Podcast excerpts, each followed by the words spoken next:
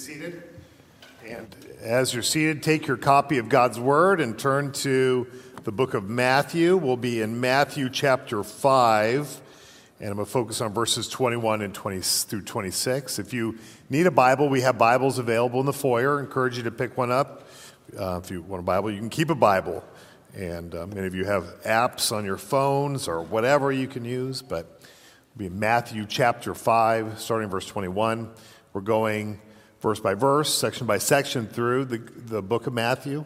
And as we go through, we see the compelling life of Christ. And we've, uh, over the last few times together, we have uh, been looking at Jesus' Sermon on the Mount, which gives to us a pattern of life, a pattern of life in being a disciple of Christ. What does it mean to follow him? What does it mean to imitate him? What does it mean to look like Christ? And what he's done is he's laid so much of this out in the Sermon on the Mount. It's a delight to preach it through it. And today, specifically, he gets into um, well, today he specifically gets into he gets into specific applications.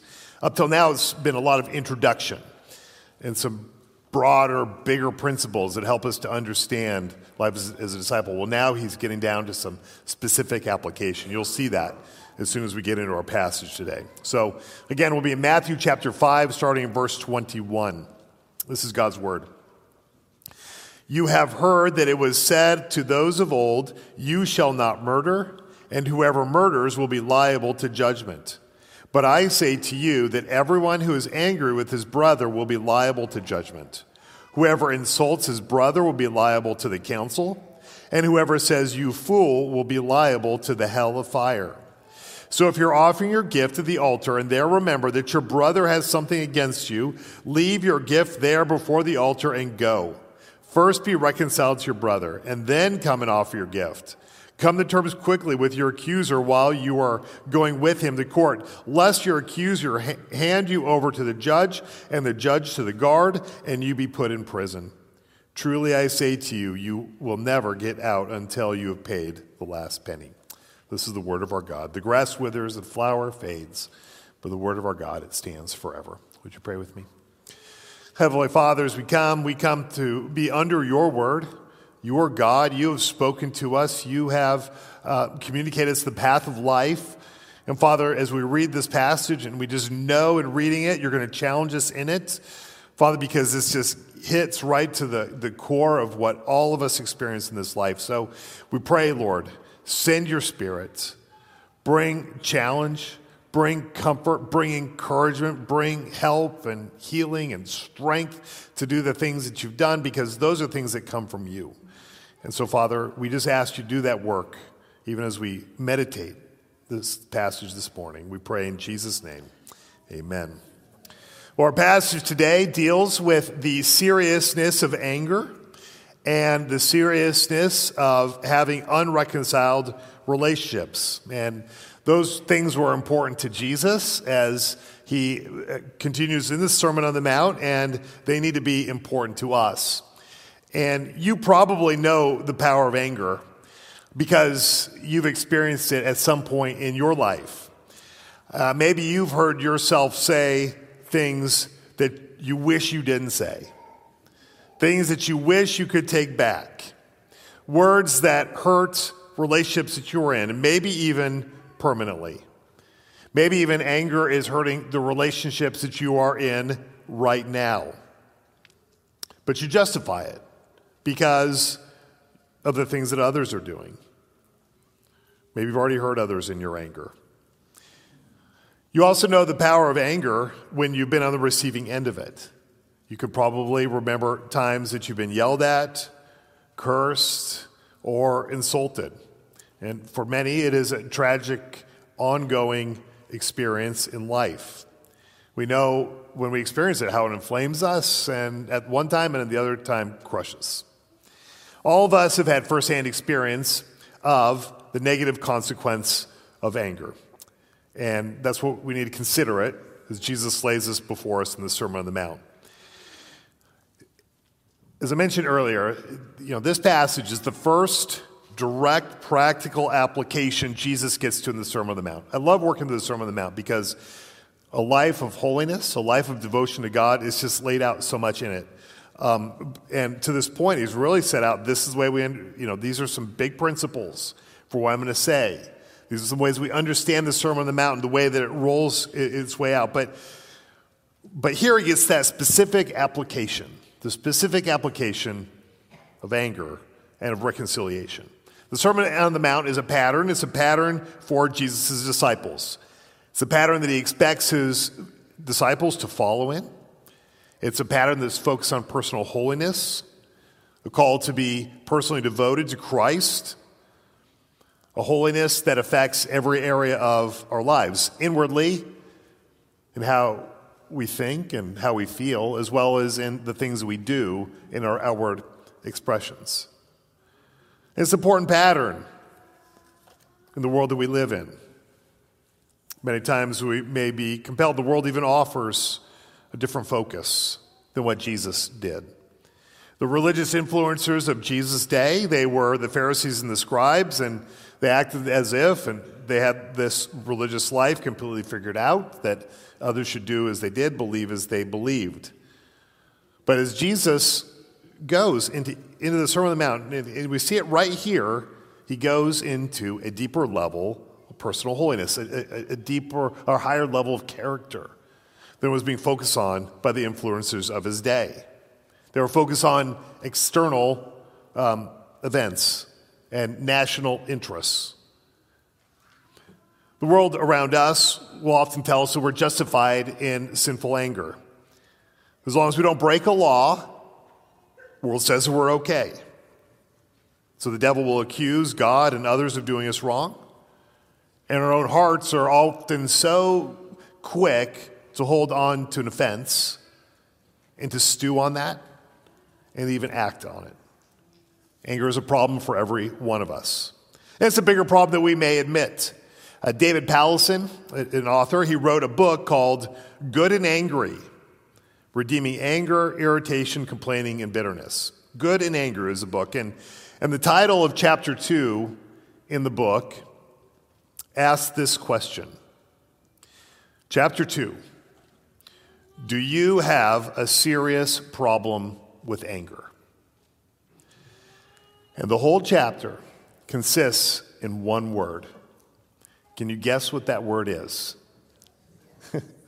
yeah, is that your answer or is that the word? Okay, well, regardless, you're right. It is one word, and it is the word yes.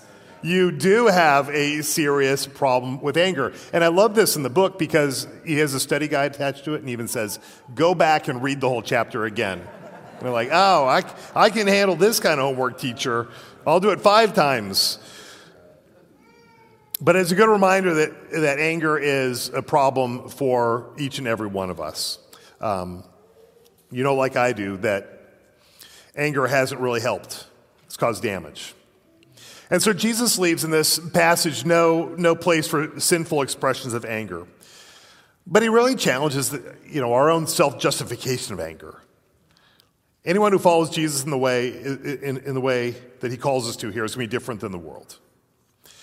And he doesn't leave us to address this alone. And, and that's the good news, is in the scriptures he shows us how grace, how God's grace helps us address anger in a healthy, God glorifying way. So, how do we handle our anger and the damage it does? That's our three points today. Number one, know that anger is no small thing. Know that anger is no small thing. So Jesus starts out addressing the commandment that probably everyone knows. Doesn't matter who you ask, on the street, you could ask them, what are the Ten Commandments? And you might get a blank stare. And you say, no, seriously, give me one of them. And they'll probably get this one. You shall not murder, right? That's the sixth commandment if you're keeping track. And we see that in Matthew 5 21. Jesus says this You have heard that it was said to those of old, You shall not murder. And whoever murders will be liable to judgment. So he takes this command, which is out of Exodus 2013, you shall not murder, but then he adds something to it, and that is an addition out of Numbers 35:30 or similar passages, is that a person who was found guilty of murder was liable to the death penalty in, in ancient Israel, inside of their laws. The commandment against murder came with a legal consequence. Now, pretty much everybody knows that murder is wrong. The unjustifying taking of someone else's life, it's a sin against God, it's a sin against that person. But why is it a sin against God? We can think of a lot of reasons, but it's important to highlight the first one that the Bible lays out to us in Genesis 9 6, reminding us the reason why murder is such an awful sin when we read this that whoever sheds the blood of man, by man shall his blood be shed, for God made man in his own image. So, what's wrong with murder? Is that each person has been created in the image of God that they have a right, they have a responsibility to represent God in this world. And to strike at a, another person, to take their life, is to strike the very image of God. It's to kill the image of God. That's set right before us. And this way, it's a direct offense to God as well as stealing from somebody whose life was taken. Murdering someone is to look lightly on the image of God in the person in front of us. And, you know, as we have already acknowledged as a congregation, this is Sanctity of Human Life Sunday. It's the Sunday that closest to the original Roe versus Wade um, Supreme Court decision. But it's time, especially for us, to pray for our nation, pray for pro life work, you know, pray that we would see the value of life from womb to the tomb, that that littlest embryo inside of the womb is an image bearer of God that the most elderly person, wherever they are, even in the nursing home wherever, that they still are the image of God, still reflecting something of God's glory. And that life has value. in God, and He's the one who gives, and He's the one that takes life. And so, you know, looking forward to having Christian Johnson come in person. That was video. He's coming in person tonight to share what they're doing and to support that work around our own community and to see how we can support others in, in, in that work. Now, Jesus, though, he goes beyond the issue of murder because he addresses a false legalistic view of God's law. Now, it's false because it's limited. It, it's an approach that looks at the law as a checklist to make sure I haven't done something, a checklist of seeing, well, you know, as long as I support these social standards that murder shall be punished, you know, that as long as we got that right belief and right action down, we must be okay, right? But that approach failed to see that the law gave overarching principles on how we treat others. And the principle that we need to consider is that every person is created in the image of God, and so any sin against them is against the image of God. It means that, particularly, the sins of hatred and other sinful expressions of anger. And we see that as we look in verse 22, as Jesus gets to the heart of the commandment. He says, But I say to you that everyone who is angry with his brother will be liable to judgment. Whoever insults his brother will be liable to the council. And whoever says, You fool, will be liable to the hell of fire. We see Jesus moving past that physical murder and showing that even anger and insults, they're a violation of the commandment, the sixth commandment, that God will judge that behavior. You see the escalation in verse 22. It starts with this emotional response of anger, but it continues to go on into action. That there's an insult. The word used there is raka. It means the person is empty. It's an empty person. It's an insult towards them. But it finally ends up in a public humiliation of the person. The word for you fool is moros, which gives us our word moron right? It's a slur to somebody's reputation by calling them impious, unspiritual, immoral.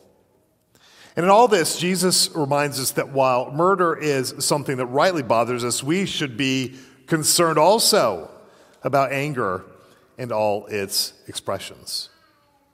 It reminds us there's an accountability. There's an accountability to that, to those actions. We'd be rightly judged for our anger towards others those outbursts are deserving of God's judgment. Now, before anyone can rest themselves then in the mere external compliance with the law, Jesus shows that anger is a sin. And why is that? Is because anger is the first step towards murder. You know, anger is, you know, maybe the desire that person wasn't there. Maybe that desire they were not acting the way that they are. If you've ever watched a, a television show or some sort of series on, on and there's a murder that's committed, Or maybe you listen to some true co- crime podcast or something like that. You know what detectives look for? They look for, right? Who was angry with the person who was murdered because you know that's a compelling you know that's evidence or something towards um, what do you call it? That's a motive. That's a motive. That's what i was looking for. That's a motive for the death. Because that's the way that anger moves. Anger moves uninhibited. If it's uninhibited it moves in that direction. We can think about the reasons why we might be angry. My, and my favorite definition of, of anger is this is that anger is the emotional response to a, to a perceived wrong Anger is an emotional response to a perceived wrong, or it's an emotional response to a perceived evil. So when we perceive something has been done to us or to somebody that we love, then we have, and we have an emotional response with, uh, within us, makes us tense, makes us ready for action. I mean, that's anger. And I think it's wrong to say that all anger is necessarily sinful. I mean, there are evils in the world that ought to anger us rape and murder, abortion, lying. I mean, th- there are things that anger us. Our problem is, is it really, um, in all the things that make us angry, how many of them are not justified? I think we can probably be more rightly anger, angry when our anger is directed towards the pain and suffering of others. We may feel anger when we see, you know, somebody being injured by something or an offense towards God. You know, maybe we can be a little bit more um, right in our evaluations along then. But the real problem is that our perception of wrong, it has been so damaged, it's been so broken by sin. Right? What makes us most angry? We often get most angry about personal things when somebody offends us, when somebody gets in the way of our goals, when somebody gets in the way of our desires, our ambitions. We get wrongly angered because we're inconvenienced. And because it is part of our experience, you know, we lack the judgment to see if we're really justified to be angry. I mean, maybe the issue wasn't that big of a deal. Maybe you did something wrong. But because of sin, because of our limited perspective on what is happening, we often get angry when we shouldn't. James chapter 4, verses 1 through 3 speaks to this. James chapter 4, verses 1 through 3, and it's a good go to verse when you feel angry and to search, let God search you through. James 4, starting verse 1. What causes quarrels and what causes fights among you? What indeed? What is it that causes so many quarrels and so many fights in our world, churches or families or whatever? Is it not this, that your passions are at war within you? The word for passions is inordinate desires, extreme desires. Those desires are the things which are causing those fights. And where are they? They're in you. You desire and you do not have, so you murder. I think he's speaking figuratively here, right? Like Jesus talking about murdering with our tongue. You covet and you cannot obtain, so you fight and quarrel. You do not have because you do not ask. You ask and do not receive because you ask wrongly to spend it on your passions. You know, we could think of examples of this. We have our passions, we have our desires, and they become demands on the people around us. Some simple examples come in traffic, right? You know, that expectation that, you know, I'm going to get there in a certain amount of time and I demand that I do. So the construction zone happens to be there for some reason. It just showed up to spite you, to get in your way of getting to work on time today. And so you get angry. Or maybe children. They take too long to get ready for church. Maybe they make a mess and we get angry. But both of those are losing perspective, right? I mean, these are just children who are there. I mean, they need to learn, they need to grow. Be patient with them. That construction zone is not there to get at you. the other problem that we have is not just a lack of perspective, but sometimes we elevate the wrong past what we've experienced. For example, maybe somebody cuts you off, right? And, you know, that's it's dangerous. You know, it's selfish and you know all those things. You can think of all the reasons why it's just you know maybe bad to get caught up by a dangerous driver. You know, but then we flip out, we start driving aggressively, we start yelling at them, flashing symbols, you know, saying things we shouldn't say. And that response becomes excessive beyond the actual infraction which was ever given to begin with. And so we have this problem of getting angry at the wrong things and then excessive response is beyond the, the thing that to begin with. And it adds the sin. So unless our anger is dealt with, unless it's brought under God's authority, it will show up in destructive ways. If you look at Ephesians chapter 4, verse 26, it gives some very important instructions. And very important instructions which remind us in just the reality of anger and but also a call to what we do with it. Ephesians 4 26 says, Be angry and do not sin. Do not let the sun go down on your anger and give no opportunity to the devil. We're reminded that there are things that are going to happen which are going to make us angry. I mean, maybe some of them are, uh, you know, rightly make us angry, but maybe there are things that wrongly make us angry. But the truth is that there are times that we are going to experience that emotion, that tensing emotion of becoming angry. Well, what do we do when that happens? Well, says, it's not what do we do, it's what do we not do? Right? We do not sin. Do not sin. Whatever it is that's there, don't let that anger translate into something which is a sin against God or another person. And why? Because when we do, we give opportunity to the devil. He destroys, he divides, he tears down. And often, how does he do it? It's by our uncontrolled anger. So, what we do with our anger makes a difference, right? Do we, does it lead into insults? Does it lead into slander?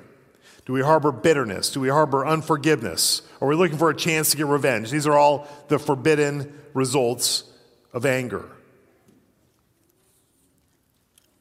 In this passage, Jesus focuses on the words that a person uses. First thing he says, insults. He talks about slander. These are all ways that we use words to injure others. We think that we can use angry or insulting words to get someone to change, to get someone out of our way, to put them under submission. You know, torture exists inside of our world um, to get people to change their ways. In some countries, they call them re education camps. There's no question what they are. They torture, they harm people in order to change their mind forcibly and so that they would live a different way. And the hope is that by that torture that they can change. You know, get citizens to be compliant. Well, insults are a way to torture the average person, but for somebody who won't use physical violence. We, we might be too afraid to punch or to kick or to push and still use insults to hurt someone. We can use slander to kill another person in the court of public opinion. I mean, they may still be alive, but we speak badly about them in order to reduce their influence, in order to get what we want. We violate this command. It's, it's awful to think what we are doing. We, we use our words as weapons against others when we deal with them in anger. We think about it this way we see that the same wicked root that is in the most evil person you can imagine, the most wicked person, most evil person in the world that you can think of, that root has a place even in our own hearts. It's been said that the difference between me and someone like Hitler is ambition and power. You know, I, I don't have the power to murder millions of people, but I do have the power to insult, I have the power to hurt, I have the ta- power to tear down the people around me. It's the same root the one that shows that we need God's forgiveness and we need God's grace. So, what ends up being forgiven, being forbidden here? The desire to kill, but also the hatred towards others and the insulting activity towards others. And it shows us the power, the, the, the, spirit of God's law. It's to see the image of God in others and to honor that image as we honor God unless we put our anger under God's authority, it will find a way to release itself into our words and actions.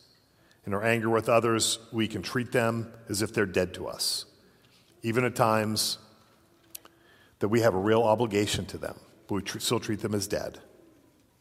Our anger isolates others from us and isolates us from others, all with the negative consequences that go with that.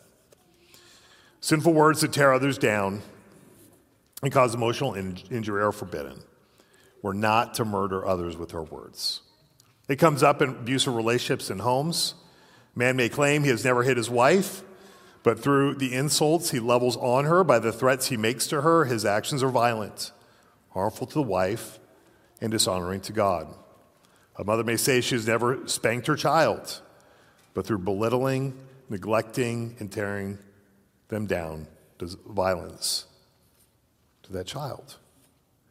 Our words shape the impressions that others have. And so, you know, through things like slander, we injure people by tearing down their reputations so that they lose jobs, they lose friendships, they lose privileges, they lose money. They can their, even lose their lives in some cases through violence to the person.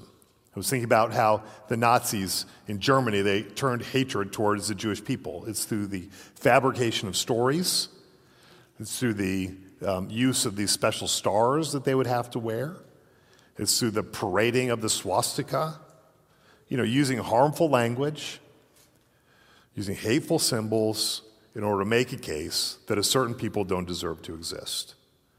And we see the power of words, we see the power of those symbols to create hate, to do atrocities like the Holocaust. As James 3 tells us, our words can cut like knives. James chapter 3, starting in verse 9, James 3, 9, and 10. Just see the power of the tongue. Can build up and it can tear down. With the tongue, he says, we bless our Lord and Father right? We can use our tongue to praise God today. And with it, we curse people who are made in the likeness of God. Right? I mean, this is believers, right? We can bless God with, you know, one day and then the next minute be cursing people. And you see that connection. They're made in the likeness of God. From the same mouth come blessing and cursing. My brothers, these things ought not to be so. Definitely, they ought not to be so. So think about your life right now. You know, what place does anger have in your life? Are you following the command to be angry but do not sin? So examine yourself. Is there somebody that you are angry with and you won't let it go? Is there a person who gives you an excuse to act out in anger, you think? Have you let bitterness consume you with someone? I mean, what good does that bitterness do? I mean, all it does is devour. It's so much better to make amends. Have you spoken badly about somebody? Are you repeatedly yelling at your husband, your wife, your children? Are you a difficult person at work or in the home because of your anger? I mean, these are things that must be put under the lordship of Christ. We have to refuse to sin when we get angry. Whether we need to count till 10, step outside, take a break. But overall, we need to ask God to forgive us. We need to ask God to cleanse us of our sinful anger. We need to hate our sin when it comes up, and we need to deal with the things that make us angry, but deal with them in appropriate ways. We need accountability. We need others to pray for us. So, our ability to control our emotions of anger, it is critical for our calling under Christ. Uh, we are emotional beings, yes. We will certainly experience anger, yes. But how you deal with that anger is a mark of your spiritual maturity. Emotional outbursts, um, of anger, they will not gain respect from others, they will not solve the problem, and they do not achieve the righteousness of God. That's what James 1:20 says. Again, one of those markers that I keep coming back to over and over and over. James 1:20, the anger man does not produce the righteousness of God.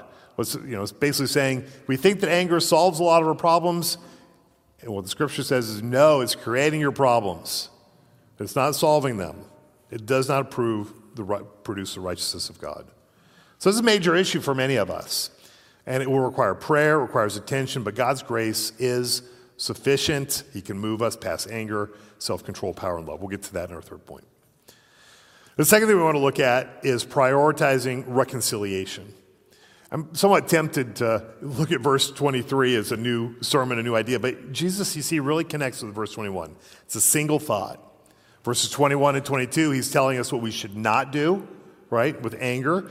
But then verse 23 shows what we should do. Instead of using anger to build up walls and to separate people and hurt them, what we're called to be is to build bridges, to reconcile people to one another and to be reconciled with others. We're called to be peacemakers. It's especially true in our personal relationships. Not only are we not to be angry, to speak against them contemptuously, but we are to seek uh, to live in a reconciled condition with all people. Reconciliation is a path of holiness. It's a path that God desires for us. So let's look at verse 23 and 24, Matthew 5, 23 and 24.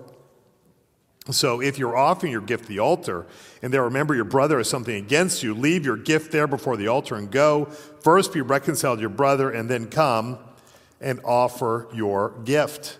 You can see the priority in verse 23, can't you? It's a very practical step. It's so important that you need to start reconciling right now. That it is okay to exit out of worship. It's okay to leave right now, mid worship, to take care of your problem. You don't need to hear the final point. You don't need to sing the final hymn. You don't need to hear the closing prayer. Thankfully, we've already taken the offering. So I'm just, I'm just kidding. But your greatest act of worship at this point is to reconcile with someone that you've sinned against, to do it now. Worship will do you no good if you feel a powerful move of the Spirit here and then you start yelling at your family when you get home. We leave something out if we go home and think that we can offend and give full vent to our anger when we're alone. This is the call to living a life of peace. We reconcile, we work to stay reconciled. So God would rather you settle your conflict than to worship. This is what I read in my Bible this week in Proverbs 21 3. Came across this verse and it stuck with me as I thought through this. To do righteousness and justice is more acceptable to God than sacrifice. You know, reconcile with her brother or sister is more important to God than your sacrifices because it's the right thing to do. You know, every week I come to face to face with this. You can imagine the Lord's Supper, and here I am to give the Lord's Supper, and I think, wow, you know, I wonder if I've, you know, I've offended this person. Am I reconciled with the, the people in my life? You know, should I still serve that day? Should we still be part of this, this worship of God in the Lord's Supper?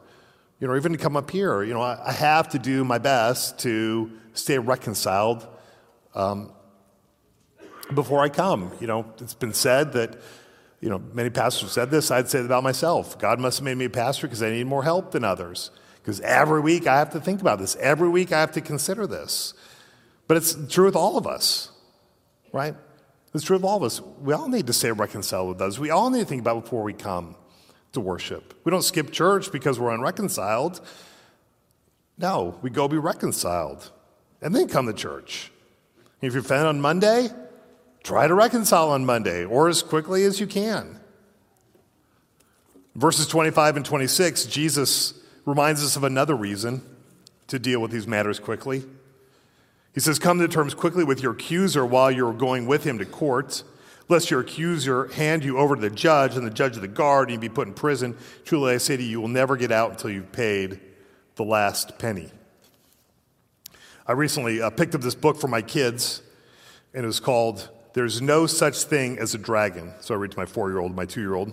No such thing as a dragon. It's a story of little Billy Bixbee. And Billy Bixbee wakes up one day and he looks at the edge of his bed and there's a dragon in his room. And he goes downstairs and he tells his mom, Mom, there's a dragon in my room. And she says, Oh, honey, there's no such thing as dragons. And so he goes back up to his room. Now the, you know, now the, the dragon is as big as his bed, and so he has nowhere to lay down at night. And he goes down, Mom, the dragon is as big as my bed. I have nowhere to lay down at night. And she says, Honey, there are no such thing as dragons. Well, now the dragon's filling up his room. He's like, Mom, I got homework to do. I can't even go in my room because the dragon's there. Honey, there's no such thing as dragons you know, and this goes on until eventually the dragon is as big as the house, and, and, and the dragon's filling up the house, and the dragon wants to leave, so just he gets up and he starts walking away, and the house goes with him. And dad comes home at the end of the day, and dad's like, Where is our house gone? And so he figures out where the, where the dragon is gone. He goes and he says, What has happened to our house? And then little Billy Bixbee says, he says, Oh, the dragon brought our house away. And his mom says, There's no such things as dragons. And then Billy says, Yes, mom, there are such things as dragons. And then she looks and she sees it. She says, Oh, there are such things as dragons. And then it shrinks. And then they kind of go through a process till the dragon shrinks and becomes down to something that's manageable. You know, but it really is a picture of having unresolved issues, unresolved conflict. What does it do? We deny it, we don't pay attention to it, and it just grows and it grows and it grows. I think that's what Jesus is pointing to us here. We got to admit the dragon is there. We know that as things, you know, Jesus talking about court here, right?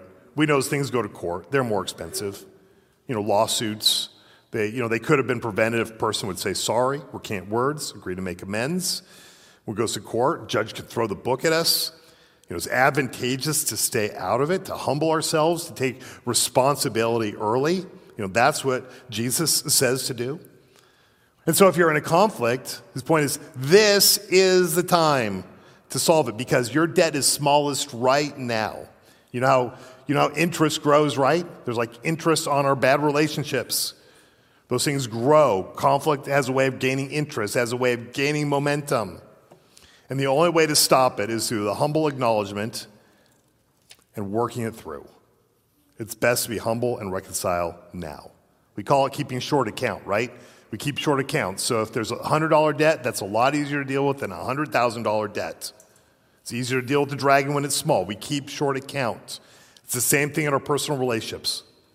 We settle them quick. We settle our conflicts quickly. We don't wait till Sunday. We don't let it grow. And if you turn to Matthew chapter 7, maybe you're already in Matthew 5, it's just one page over. Matthew 7, verses 3 through 5, Jesus reminds us this it doesn't matter what the other person has done. What matters is that you sin against them. That's what you have 100% responsibility for. Look at Jesus' point here in Matthew 7, sorry, in verse 3. Why do you see the speck that is in your brother's eye, but do not notice the log that is in your own eye? How can you say to your brother, Let me take the speck out of your eye when there's a log in your own eye? You hypocrite, first take the log out of your own eye, and then you will see clearly to take the speck out of your brother's eye. So you notice, Jesus is saying here is we don't wait to apologize until we have more sin than the other person does. We apologize if we have any sin with another person. Jesus is not focused on what they did to us. The issue is what we've done against them. We don't judge our responsibility on how bad they've offended us, but we judge our responsibility according to God's commands, according to God's standards. And we're confronted with this. That's why we come to church. We got to remember, you know, we, we're confronted with the commands of God. We're commanded with a conscience. We're commanded who we're fallen short. It reminds us of our sin. Even the confession says we're filth. And I thought, you know, is that an appropriate thing to say? We're the image of God, but we also see there's something that's wrong with us. And we have to be able to acknowledge that. And that awareness, we're far worse than we think we are, is our ability to go and to acknowledge a specific sin to somebody and say, I've, I've sinned against you. We're reminded of that. At the same time, we're reminded of, God, of God's amazing grace that we're loved far more than we can imagine. So we come here, we hear the word of God, and we should think, oh, this is something for me. What do I need to put into practice here? It's not something for my neighbor. As it's been said, not my brother, not my sister, but it's me, O Lord. Stand in the need of prayer. Not my brother, not my sister, but it's me, O Lord. Stand in the need of prayer. It's me, it's me, O Lord. Stand in the need of prayer. It's me, it's me, O Lord stand the need of prayer. And Jesus shows us that we will be judged by God in this. He uses that principle the lesser the greater. If we would have troubles in human court, how much more will we have trouble with God if we don't address conflict with our brothers? And that's why it's important to work to set up good patterns, patterns of reconciliation, keep short account, especially in marriage. Right? We're never going to eliminate in our lives or marriages, we're never going to eliminate conflict 100%, but we can reduce it significantly if we just hold back certain comments, counting to 10, denying ourselves with certain responses, being willing to reconcile when we do sin. As James 1, as James 119 says, Know this, my beloved brothers, let every person be quick to hear, slow to speak, slow to anger. So, how do we reconcile to others? The instruction that Jesus gives is we need to make things right. We confess our sins and we repent. We admit how we've created divisions and we deal with the things we need to change. We must be willing to acknowledge the actual sin we've committed. We don't just acknowledge that we're sinners in general, we need to be able to be particular about our faults. It's really important to be able to say, I am a sinner. That is really true. It's really important to be able to say, I'm a sinner. In fact, I don't think you can be saved unless you can say, I am a sinner. But it's even more important to be able to say something like, Last night, I was angry. I yelled at you. I was trying to hurt you with my words, and that was wrong. I say equally because unless you can do that, I don't know that you can be saved. I mean, we have to learn to name our specific sins anger, and lust, and bitterness, theft, dishonesty, unforgiveness. And we need repentance. We need to commit to making necessary changes. I mean, I've learned the value of being able to say, I'll work on it to do better in the future, but I realize that those words have to have actions that are connected with them. And if restitution is needed, then restitution uh, should be done. If we need to make an apology, pay a debt, submit to accountability, we need to do that. If it's going to cost us money, freedom, or some form of our pride, we need to set those things aside because we know that whatever it costs us is far less valuable than what we gain in being reconciled. Reconciliation matters more to God than the thing that we lose. It's better for you. The work of reconciliation, in the end, is grounded in God's grace. And that's what we want to look to next. We look to Romans chapter 5. So if you would turn to Romans 5, again, I have these passages I keep going to my sermons over and over, and this is one. So if you've ever underlined this before in a sermon, we're here again, Romans 5, starting in verse 10. And we see here, God has a reason to be angry, but he's reconciled this to himself. That leads to our third point, is live in the peace of God. So as I read this, look for the repeated words. Repeated words, right? They're sometimes the important words. I want you to look for the repeated word here starting in verse 10. For if, while we're enemies, we are reconciled to God by the death of the Son, much more, now that we are reconciled, shall we be saved by his life. More than that, we also rejoice in God through our Lord Jesus Christ, through whom we have now received reconciliation. The repeated word is reconciled, right? Reconciliation. You know, we see that, you know, can circle the important words inside of our Bible. You know, what we see here is though we are enemies, God set aside that anger towards us in Christ. He's done more than Jesus requires of us in Mark 5, or Matthew 5. In Matthew 5, we're told that we need to go to somebody that we have offended and go reconcile with them. But in Romans 5, we see that God has come to us, even though we were the ones who did the wrong, and he did, he did, he did that because we could never do what needed to be done to be reconciled. Never could have done it. He set the base of reconciliation. This loving, decisive action of Jesus' death had opened a door for reconciliation with God so that now we can admit that we've sinned against Him and we can receive the grace needed to reconcile with Him and then with others. We're enemies, and now we're friends. And that's all accomplished in the death of Jesus Christ. And that changes us. You know, knowing that reconciliation, that's what leads us to be peacemakers. It creates a desire within us to live even in a reconciled state with others. You can look at Hebrews chapter 12, verses 14 and 15, where it says, Strive for peace with everyone and for the holiness without which no one will see the Lord. See to it that no one fails to obtain the grace of God, that no root of bitterness springs up and causes trouble, and by it many become defiled. Strive for peace with everyone, the holiness without which no one will see the Lord. Reconciliation is a work of God's grace, and God's grace is the reason why Jesus points to this in the Sermon on the Mount. Our God is a reconciling God. The gospel is a path of reconciliation. He brings peace, and therefore, as disciples, we walk in that path of reconciliation. If we're to live as Jesus' disciples, we embrace that path. Dwell, and, and in order to do that, we dwell in His grace. That's why we need this gathering. It's why we need to hear the message of forgiveness, the message of forgiveness of our sins. In a world where we will be offended, in a world where we will offend others, we need to remember the reconciliation that God has made with us. That's what will make you honest in dealing with your faults. You know, knowing that you've already been reconciled to God, and so you can be honest with your sins with others. This is life in God's kingdom. It's a life of personal reconciliation, peacefulness as far as we can have it.